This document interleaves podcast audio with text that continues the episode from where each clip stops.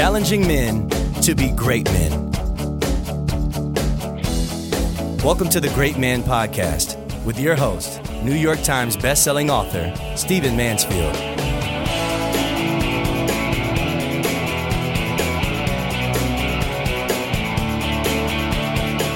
Gentlemen, we begin. I want to talk to you in this podcast about something that really made a difference in my life. It might sound a little silly to you on the front end, but it's something that really changed the way that I live and the way I relate to those that I want to impact. Um, I was going through a kind of a difficult time. Uh, I had just gone through a divorce. Um, and I was really wondering about how to relate to people in a loving way. I mean, I consider myself a pretty loving person, pretty gentle person, um, but I, I was being challenged in every way in that season in my life. What about my leadership role? What about uh, the way I father? What about the way I husband? And uh, of course, there are many lessons that we can talk about in terms of all of these things, but something very specific, very practical came to me at that time, and I want to describe it to you. I was with a friend of mine, a man who's had a real impact in my life named Rice Broocks. And we were traveling somewhere and we were just talking in an airport lounge when he got a phone call from his wife. And he answered the, the phone call by saying, My love. And it struck me that he was addressing his wife as my love. Now that's going to sound maybe normal to some of you, especially those of you from the South where, you know, names in terms of endearment are readily thrown around. But I come from a jock military background. My father was rather harsh and with his words, you know, uh, words tended to be a bit more cutting. I'm not blaming him for anything. Um, you didn't you didn't use terms of endearment a great deal. You might tell somebody you love them. Um, you might pat them. When my father walked by me in the house, when he wanted to kind of express love, he'd kind of slap my stomach. It was fine. I understood what it meant. I did. I wasn't living with any kind of deficit. What I didn't grow up with was a sense of uh, words being carriers of tenderness and love and, and endearment. Um, and it was something that I hadn't done well to that point. And just him saying that, and then I, I listened as Rice uh, talked to his children. I, I, listened as he talked to his friend, and, and and and some of the cultures that he was in that he pulled me into. People would refer to each other as champion or hero, or um, he would ref- people would refer to their wives as my love or uh, sweetness or what you know whatever. I mean, it, all kinds of terms of endearment. It wasn't some uniform thing. Nobody was in a cult here, um, but but but big masculine men would speak sweetly and tenderly in public and in private. I would understand um, with their wives, have terms of endearment, uh, say sweet things, uh, sweet. You know, I remember one of the great big African American man I was with, and you know, he just commanded everything, everything he was around. But when his sweet, beautiful little wife would come up, he'd go, "Lover, what can I, what can I do for you, my lover?" You know, and just almost like he was quoting from you know poetry or something, quoting from Romeo and Juliet, and. Uh, I got to tell you, there wasn't a, a, sense of embarrassment. There wasn't a sense of hesitation. These were the terms he used. He wanted her to know things. He didn't mind if other people heard them. Uh, he had found words that unlocked her soul. I'm telling you, it was sweet. And the way he, the way some of these guys were with their children and, and, and how they'd address them and how they'd call, call out things, it really, touched me. And I tell you what moved me, what really cha- well, I challenged me more than moved me, was that this had been built intentionally into their lives. They had built language intentionally into their lives. They had chosen these things. Nobody asked them to. Most of them had um, the furthest thing from models of this in their growing up years and with the cultures they grew up with and with their fathers and maybe their uncles, uh, grandfathers, and so on. None of them came from cultures that were naturally this way. So they became intentional about it. I got to tell you, it really challenged me. I'm a guy who, uh, if you know anything about me, of course, I'm, I work with words. I think in terms of words. I work with language all the time. I run a literary firm with my wife. I write books. I speak a great deal. I'm moved by language. I'm moved by how things are said, but never had I applied that just to the way I spoke to men.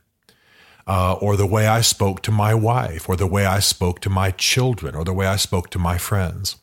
And so I began to be intentional I began to use some of these things. I just told them straight up, I'm going to steal some of this. They said, Of course, we want you to do that. It's not like we own this, it's not like we trademarked it. And so I began to speak to my children and to my friends, eventually to my wife, in ways that, uh, in ways that, that chose terms of endearment. Uh, if you are around me, you will hear me, and I'm not going to I'm not going to imitate it here on on the podcast because this is language between my wife and myself. But it's very common for me to use words like phrases like you know, my love or sweetness or, or, or whatever, you know, and sometimes it can be humorous. I've heard friends um, who have stolen language from humorous movies, call call their wives babylicious or or babus or you know that just having a little bit of fun. But it but it's not only humorous; it's also uh, sweetness and tenderness and stuff that means a lot to them. I, I want to challenge you to do what I was challenged to do and start building language into your life. Let me say this every culture and you're I don't mean an ethnic culture. I mean every culture that you're part of has shorthand, has language. You got a bunch of guys, and they play a pickup basketball game every week. They start calling each other by nicknames. They start using shorthand for things they want to do. You know, some guy does something funny and he gets a nickname from that for the rest of his life, you know. And that's fine and that's sweet. But when you want to have a positive culture, when you want to build a positive culture in coaching, for example, or with a team of people in business that you're trying to move forward, building language language in intentionally um, is powerful. I was with a high school coach not too long ago. He asked me to speak to his kids. This is an old friend of mine. I don't, I don't feel that I do well with high school kids and younger, but this coach asked me to speak to his kids because uh, we, he and I had some connection. And he walked in and said, "All right, heroes, all right, heroes, gather up." And he dressed them as heroes constantly. All right, and then later on he said, "Okay, valiant ones, uh, step up here, get close, get close." And uh, I'm telling you, during the maybe 90 minutes that I was with him on this particular day, he probably used five or six different terms that was common. And all of it was, all of these phrases were things he wanted them to be. He wanted them to absorb. He wanted to call out of them. And I tell, I tell you, they'll remember it for the rest of their lives. I'm telling you, if some, some coach had start had called me, had called my team heroes and said it over and over again when I was 16, it would have stuck with me for, forever let me assure you that the uh, military, after hours military coaches that I had when I was 16 were not using words like that. They were using words, but they, most of them questioned the, my, told me things about my birth I didn't know. But all of that to say that this, this was not weird and corny this was and this was positive. This was something their souls longed for. You could tell these kids did that. In fact, I actually saw changes in them, even though they heard had heard those words time and again. When he said, "All right, heroes, get up here," you could see that somehow these kids adjusted from their school day and adjusted from their towel slapping, towel popping, you know, locker room moments getting dressed. And they they circled up like men like like men. I mean like men ready to step forward. So every culture has language. Every culture has shorthand. And one of the arts of being a man, one of the arts of fathering, building a band of brothers, building a culture in your home with your wife, is that you use language. Now, I don't want you to be weird about this. if you if you do if you do anything that embarrasses your your wife, your child, your friends in public, then you're not doing the right thing. I'm talking about terms of endearment, terms of addressing them I have a friend who, every time he sees me, uh, calls me hero. Now, it's not that he uniquely thinks that I'm a hero. It's that he wants that in my life. He uses that term to affect the culture between us. He wants to call me out heroically. Uh, I have another friend um, who just is is a, a Southern guy, real coach type, and he said, "There's the statesman. There's the statesman. What you doing, man?"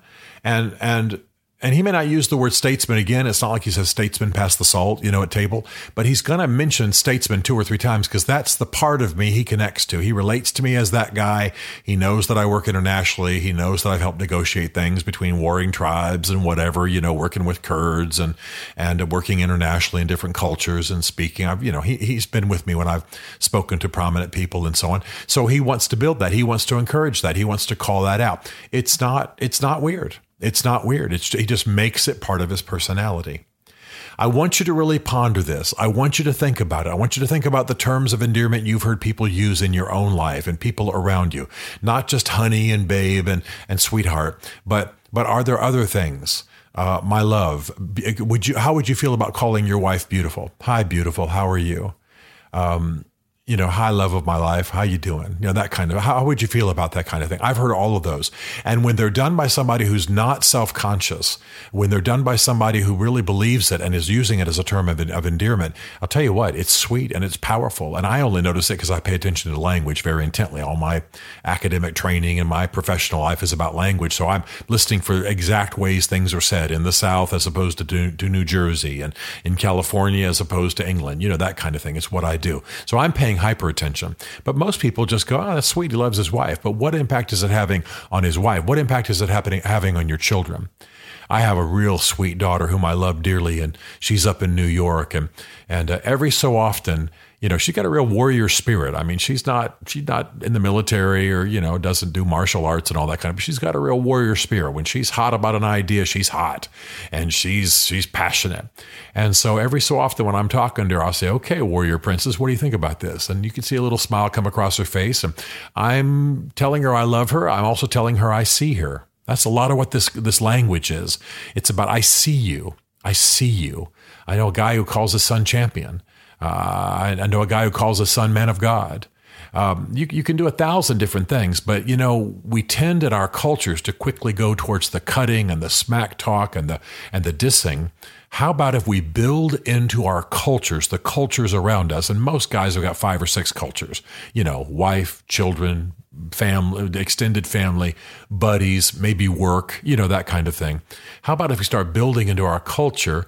uh, language, names, terms that that ennoble people and that excite people and get them thrilled. I have a friend who has been working hard for years uh, to finish a law degree. He's worked, he's done it part time, he's just about to finish. And what I do is I call him Your Honor. All right, Your Honor. Thank you, Judge and, and he smiles and it's just a kind of it's kind of a semi joking thing between us but he knows what i'm doing. I'm calling him what i see him as being. I'm using that term to encourage him. I don't have to say i sure want you to do your studies tonight. I sure am proud of you. Boy i sure want you to make sure that you get an a. I just call your honor judge Thank you, Your Honor. And every so often, humorously, I'll say, "Well, if it pleases the court," and it, it's a joking thing between us. Don't misunderstand, but there's a lot of meaning there. I'm telling him I believe in him. I'm telling him I can't I, that I see him by the eye of faith down the road, uh, serving in the law. He, he really wants to serve and do good in the world. Why not? Why not? Now, that's a little bit more humorous than you might want to do, but just think about how you can build language into your roles as a man. How can you have impact? How can you touch lives? How can you call things out of your children? How do you, how can even just in a quick cell phone call that's about picking up the milk or something, how can you just use a title or a name for your wife that, that lets her know that she is, she's the awesomeness in your life? How about that? Um, this can happen. And it and it's part of I think you being intentional about using your culture to ennoble people, to call them out, and to have the impact on them that you are meant to have as a man. Don't be self conscious about it. Don't be weird. Uh, don't do anything that embarrasses anyone. But find names, nicknames, language, way of addressing the people you're meant to impact that leaves an imprint on their soul. This is one of the arts of great men.